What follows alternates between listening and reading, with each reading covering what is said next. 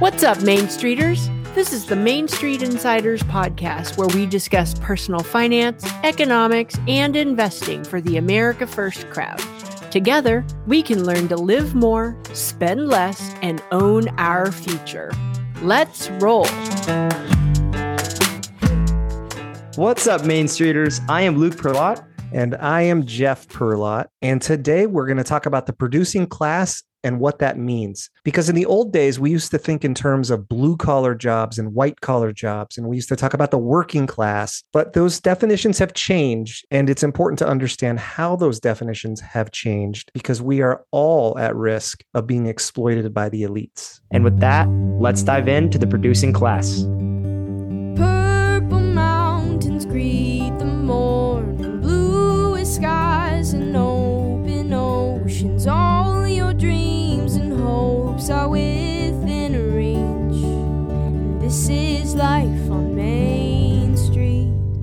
So, to start, we want to talk about two types of people. First, the elites. Members of the elites see two groups of people in society. The first group is the top 0.1% or 0.0001%. They think their job is to develop all the ideas, make all the decisions, reap all the rewards. And in the perfect world, they own everything. And in fact, the World Economic Forum literally had a video that came out, I think, in 2016 that made predictions for the future, which obviously were predictions for their preferred future. And one of the slides said, You will own nothing and be happy. Now, obviously, they're talking to us, the non elites, and saying, you will own nothing and be happy, which the reverse of that is that they will own everything and tell us that we must be happy with it. So the World Economic Forum doesn't even try to keep their intentions hidden. You can literally go to their website and read their manifesto, their plan, where a small group of NGOs, governments, and big companies are going to run the whole world. And of course, their efforts are going to be coordinated by the World Economic Forum. And you can literally go to their website and you can go click on the partners tab and you can read all the organizations who are partners with the World Economic Forum. And one of them is BlackRock. It's one of the biggest wealth management firms in the world. And we've talked about them many times. And of course, BlackRock is going out and they're actually buying up houses. Like just your neighbor's house is getting bought up by BlackRock. And they're using those as actually they're great investments. BlackRock wants to own those assets for their funds. And that does two things. First of all, it makes it harder for you to own a house because BlackRock's got all this money and they're bidding against you and paying all cash. So you it makes it really hard for you to go out and get a house. Instead, you have to rent from BlackRock. And two, if BlackRock someday were to decide that they didn't want to rent you a house, they could just say, "Sorry, we're not renting you a house. We own them all." Tough luck. Of course, BlackRock is the company that said that their CEO, Larry Fink, said that they want to force behaviors on people. This is a pretty big red flag that you have this company that's a partner with the World Economic Forum, buying up people's houses, preventing you from owning a house, and instead you have to go rent from them. It uh, reminds me a lot of the feudal system, the way things were run in medieval times when the king owned all the land and you just got to rent the land from the king to work on it. You didn't actually get to own it. If the king decided you don't get that land anymore, guess what? You didn't get that land anymore. They own it and you just till it. That's how the system works. And we do want to add that we are not conspiracy theorists here, uh, but we do believe in human nature. And we've all seen in history that power corrupts. And it's sort of funny because you hear people talk about the Great Reset and that people who are a part of the World Economic Forum, the elites, are trying to create this great reset where they accumulate even more power and us normal people have even less power. So then you have people like Glenn Beck, a renowned conservative, has a new book out, big book called The Great Reset, because obviously only conspiracy theorists would believe in the Great Reset. And then Alex Jones has a book out called The Great Reset. So must be conspiracy theorists until wait for it. Klaus Schwab, the leader of World Economic Forum, has a book out that he released years ago called The Great Reset. They're not even hiding what their plans are. It's whether we are listening and responding. So that, that's the elites. But there's another group, and it's the rest of us. It's the bottom 99.9%. In the elites world, we own nothing, as we talked about. Our job is to provide the labor hours and the grunt work for their plans. That's what we're good for. They're the queen bees and we're just the workers. That's why historically, because most of the jobs were physical jobs. Historians and politicians called us the working class. And they also called us, as you had more white collar jobs as we got into the 40s and 50s and 60s, then they termed it the middle class. But it's really the same thing. And the working class has long been considered the backbone of America. Traditionally, these are blue collar workers who fulfill those uncelebrated jobs the factory employees, the tradesmen like plumbers and electricians, the maintenance crews. We call these the forgotten men and women of America. One of the things we also forget about is that if they're not here, everything shuts down. Yeah. So look at what we saw in Canada when truckers decided that they were not going to ship goods anymore and said they were going to protest the vaccine mandates. You really realized how important something like truckers. You don't think when uh, when you buy something online, you don't think about all the steps it had to take to get there, all the uncelebrated warehouse employees and truckers and shipping employees who had to watch over that good and, and took part in the process to transport it from wherever it was made to your door. You don't think about that. But if those people went away, now all of a sudden you couldn't buy things online. The entire economy would shut down. And so that's just one example of how important these people are to the economy. They're why we call them the backbone of America. So there was an article on Substack, and I forget who the author was, but he was basically trying to redefine what the working class is blue collar, white collar. And he broke it out into the physicals and the virtuals. So the physicals are what we traditionally consider the blue collar, and the virtuals are like the software engineers and the manager class who can work from their laptop. And one of the points that he was making is that the virtuals, for instance, in COVID, weren't as affected because they're they just got to keep doing their jobs remotely. They got to come home and not have to commute and not have to spend money on clothes and gas. They got paid the same amount of money and they just zoomed into work and their life went as usual. But if you were someone who was in a blue collar job and you were told you couldn't go to work or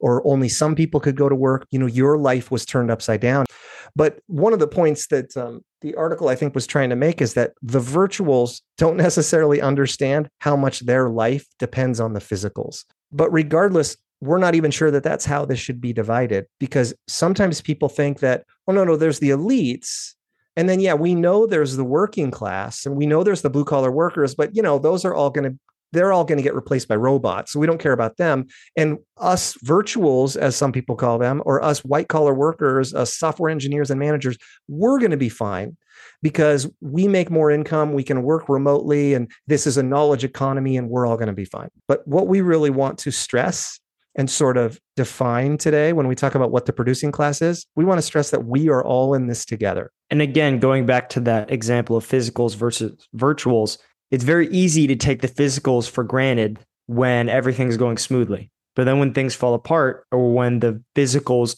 are prevented from doing their job, then you realize how important they are to the economy. Look at again, look at what happened after COVID. You had the labor shortages in the truckers and the labor shortages in the ports, and we didn't have enough workers to move all these goods. And all of a sudden, massive supply chain shortage, big time inflation, shelves are empty, all because the physicals weren't allowed to do their jobs. And you realize how important these people are. And again, they're the backbone of the economy. And the way that the elites treat the working class or the producing class follows a pretty predictable pattern throughout history. They exploit the labor of the masses to build their empires. And then when they don't need them anymore, they get rid of them. When the desire for efficiency or quote unquote creative destruction renders them obsolete. And that's how you have these once great American towns, booming factory cities that are now just rusted out and deserted because the elites got what they wanted from those communities and then they just let them all go. They kicked them to the curb when they didn't need them anymore. And with that pattern in mind, the definition of the working class needs updating because the elites are going to exploit any type of labor that can.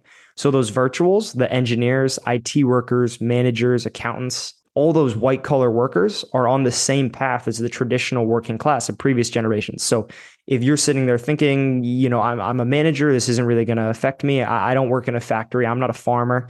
It is going to affect you. They're replacing you too. It's happening right now. You're just maybe a couple steps ahead of some of those previous working classes.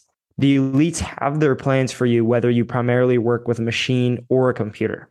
Every single worker has their own goals, hopes, and dreams. They're not just an employee. That's why Main Street Insiders proposes this new name for America's everyday men and women, the producing class. You are part of the production process when you work, which is creating value. So you get a piece of the income that's created from that production process. So, for example, when you work in a factory, it's a very obvious example. You're part of creating a product. Uh, you're bringing value into that world. That product was not there before you showed up to work that day. And because you took part in creating that product and bringing value into the world, you get a piece of the income that comes out of it. That's your the pay that you take home. And then assets are also a piece of the production process because they create value. So if you look at a stock, a stock is just a piece of a company that's out there creating value. So when you buy a share in Apple, Apple's creating these you know, of course, Apple's got a lot of problems and issues that we need to sort out, but Apple is also a great American brand founded by a great American entrepreneur. And they're creating great products that, let's face it, are way better than the competition. And of course, we wish that they created those products in America with our workers instead of exploiting labor overseas. But regardless, when you own a piece of Apple, you're owning a piece of a company that's bringing value into the world. And it's the same way if you, you know, if you own a rental property, that's bringing value to people because everybody needs a place to stay. And so that is an asset. That's a piece of the production process or the value creation process. And that's why it's worth money. And that's why the elites want to cut you out of that process. They can increase their profit by producing as cheaply as possible. And they have a devastating obsession with cheap labor. They don't even try to hide it. They've demonstrated it over and over throughout history that they want to cut you out of this production process. And they do it in two ways, which is to cut you out of the production process by denying you a job or outsourcing that labor to somebody else, or they own all the assets, like World Economic Forum is talking about doing. So, just for context, let's talk a little bit about a history of what we're calling the producing class. So, the original American producing class was farmers. Unless you live in the country, you might not know many farmers, but 400 years ago, most Americans were farmers to some degree. Uh, food was the most valuable resource. It took millions of workers to produce enough food for everybody. So, how did the elites find cheap labor? Because we already talked about how elites are obsessed with cheap labor. Well, of course, those in the South imported millions of African slaves. And to remedy those evils, 360,000 Americans died to give enslaved people their freedom. And after Civil War, as we went through the industrial revolution and more workers started shifting to factory labor, the farmers were considered obsolete. So it's kind of like the same dynamic you see now, where we're moving away from factory labor as more things become automated and certain elites start to see manufacturing workers as obsolete. It was the same thing back then. It was the farmers used to be, everyone was a farmer. And then as people moved towards factories, people started to see farmers as obsolete. And in the late 1890s, the Populist Party came along and they were a third party, one of the most successful third parties ever in the US. And they became super popular because they stood up for farmers and other people who were getting left behind by the change of the Industrial Revolution. And their most famous leader was this guy named William Jennings Bryan. Going in to the convention in 1996, nobody had even heard of William Jennings Bryan. And he gave a super famous speech called the Cross of Gold speech, which we won't get into the nitty gritty, but the farmers were very against the gold standard. And he finished his speech by saying, You shall not press down on the brow of labor this crown of thorns you shall not crucify mankind on a cross of gold. And the farmers went crazy and he became a national hero for the the forgotten men and women of that time overnight because he was standing up for the issues of that time, standing up for the people who had been left behind.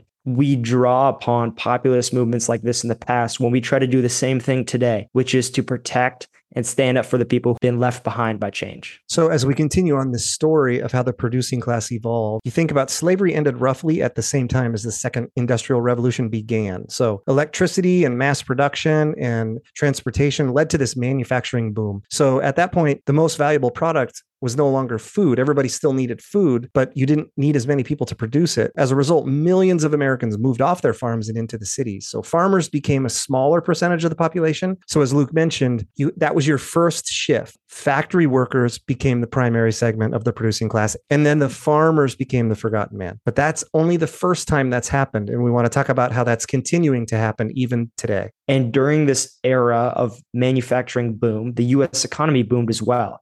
In over 80 years, America transformed from a farming society into the most powerful economy worldwide. We were the factory of the world, and the producing class prospered.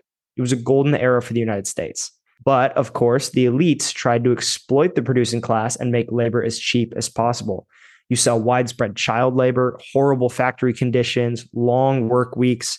It was terrible. It was a terrible time to work in a factory. And in the early 1900s, we got what was called the progressive era which means nothing like what we think of progressive, crazy, woke policies today. The progressive era back then was actually very religious, very fundamental. And again was the same theme that when there's these periods of change people get left behind. And that as factories boomed and expanded and they needed more workers that there were so many people in the producing class who got exploited by the elites and left behind and somebody had to stand up and fight for them that's where we got progressive era heroes like teddy roosevelt taking on the big companies and the elites of that time who were exploiting the producing class. We got innovations like the 40 hour work week like child labor laws, like other labor safety laws that made factories safer, better places to work, made the conditions more humane. A lot of it was driven by a famous book called The Jungle by Upton Sinclair, which talked about the horrible conditions in meat packing facilities. The elites take advantage of times of change and technology in order to exploit people. And it's our job to stand up for the producing class and to make sure that they don't get exploited anymore. So then let's talk about what happened next. We have this huge producing class of factory workers in America. Since most countries have fewer protections for workers than the US, companies can produce goods cheaper by going elsewhere. So as a result, our corporations began sending manufacturing jobs overseas. In the 1950s, over 30% of US jobs were in manufacturing, and today the number is less than 10%. And it's all because of this obsession with cheap labor. It's not caring about the people, it's caring about the bottom line only. So it just so happens that while we were losing millions of jobs, China's manufacturing industry took off. The reason for that, obviously, is unfortunately their workers were and still are subjected to horrible conditions and absurdly low wages. So, as a result, thousands of American companies now produce their products in China, including Apple, Tesla, Nike, and a bunch of others. And we want to draw the parallel there between the cheap labor in other countries and slavery, which might seem like a bit of a reach, but it's a direct parallel for the elites. What you have is a situation where the elites need massive amounts of labor to produce the, these valuable products. So they outsource it to other people who they can get to work for them for much cheaper, but at the expense of those other people. Do you think that the people who are working in those factories in China, do you think their lives are better for working in those factories? Many of those big companies like Apple and Nike actually manufacture their products with literal slaves in the Uyghurs that the China Chinese are using as slaves. So notice the parallel there that the elites are always trying to exploit people and find cheaper sources of labor, even if it hurts people in the process. Instead, you could build a factory in the United States, pay those people a living wage. And here's why that's important because when you build a factory in the United States, it creates thousands of jobs in that area. And the benefits go way beyond just the employees of a particular factory. So, for example, a company has to pay a construction company to build the factory. That brings an economic benefit to the community. Construction company has to buy materials from a supplier. The construction company and supplier will pay their own employees. So now you have this ripple effect. And then when the factory opens, you have these employees that are making a good wage that turn around and spend their money at local businesses. So you see how one factory can have this big ripple effect throughout the economy. And that's why manufacturing is so important. Imagine how much more you would make and how much more prosperous your community would be if those factories had never left. If, if we still had a manufacturing based economy, yeah, we can keep all the knowledge workers. That's awesome. We can keep all of the people in finance. We can keep all the people in entertainment and all of these knowledge industries in software engineering, tech startups, all of that. We should have that too, but we should have the manufacturers. They have what's called a multiplier effect. One manufacturing job, you, pay $1 to a manufacturing worker. That's not just $1 in your community. That money blooms within the community because it's being spent at various businesses and it makes communities much healthier. And in fact, the Alliance for American Manufacturing has actually discovered that durable manufacturing, one job created in durable manufacturing, creates seven and a half new jobs in other industries just because of the multiplier effect it has within the community. That's, by the way, by far more than any other industry. For comparison, one new retail job only creates one new job in another industry. That's why manufacturing is so important to the economy. So, what we had is the farmers then became US factory workers. And then those US factory workers, those jobs were outsourced overseas. So then the elite said, well, don't worry, we're going to replace it with knowledge workers. And that's where we are today knowledge workers tend to be more white collar jobs, the type of people who might be more likely to be in the virtuals category. These are jobs like engineers, IT technicians, accountants, entrepreneurs. And over the next few decades, knowledge employees will continue to grow their majority share of the producing class. That's important to remember. They might not be what we think of when we think of the traditional working class, but they are still the producing class. An engineer is still taking part in the production process. They're helping bring value into the world by designing new things. And the elites want to exploit them just as much as they wanted to exploit the producing class in the past. So, will blue collar workers disappear? Of course not. Just like the farmers, they will become a smaller portion of the workforce, but they will still be just as important as any time in the past. We would never want to replace factory jobs completely. Many jobs are impossible to automate, and our society simply couldn't operate without these people. For example, replacing plumbers or electricians with machines just isn't going to happen. And on that note, if you don't have a college degree, the trades are a fantastic career. You can make way more as a tradesman than many college graduates ever will. So this whole thing never ends. What used to be called the working class gets abused. And then we're told that, well, don't worry because there's this knowledge worker, white collar class, the manager class, managerial class. They're going to be fine. They're the future of the economy. But the whole point we're trying to make here is no job is safe from the elites. So you think like, where does this whole evolution of the producing class leave knowledge workers? So the growth of knowledge work has often been promoted as superior to those quote unquote dirty jobs. It supposedly has higher pay and greater opportunities. But guess what? The elites are doing the exact same thing to the knowledge workers as they did to previous generations. They are trying to cut you out of the production process now. And they're accomplishing it with the help of, wait for it, China.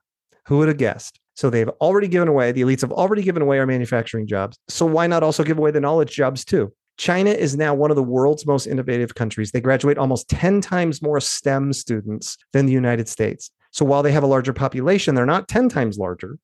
And many of these graduates are now taking jobs that have could have gone to US employees. And what used to be happening to manufacturing workers is now happening to knowledge workers.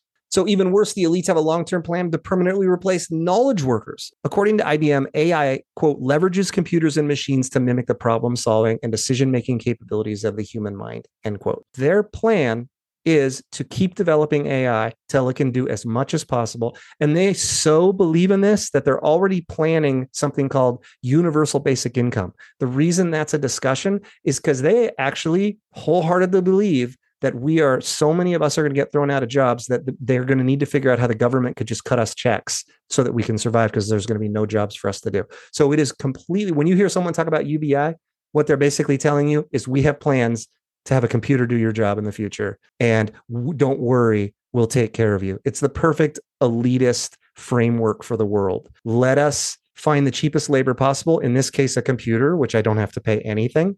Let me make all the profits from it. And I'll take a piece of my profits and write you a check so that there isn't some kind of uprising. That's the elite's vision for the economy. Now, here's our vision. Our vision of an America First economy is one where everyone in the producing class is valued and prospers, whether you're on the factory floor or in an office building.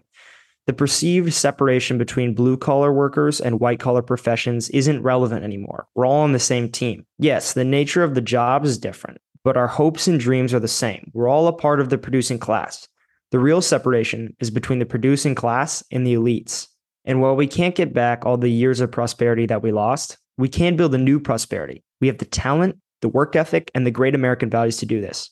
Whether you're a farmer, a blue collar worker, or a knowledge employee, we all draw from the legacy of the hardworking, producing class, men and women who built America.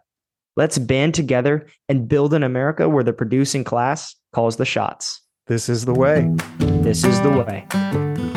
Thanks for joining us on Main Street Insiders. It would mean a lot to us if you subscribe and share this podcast so that more Main Streeters can discover how to live more, spend less, and own their future. Visit MainStreetInsiders.com to receive our free weekly newsletter, get show notes, and download our guide to the top four principles of a healthy and vibrant America First economy.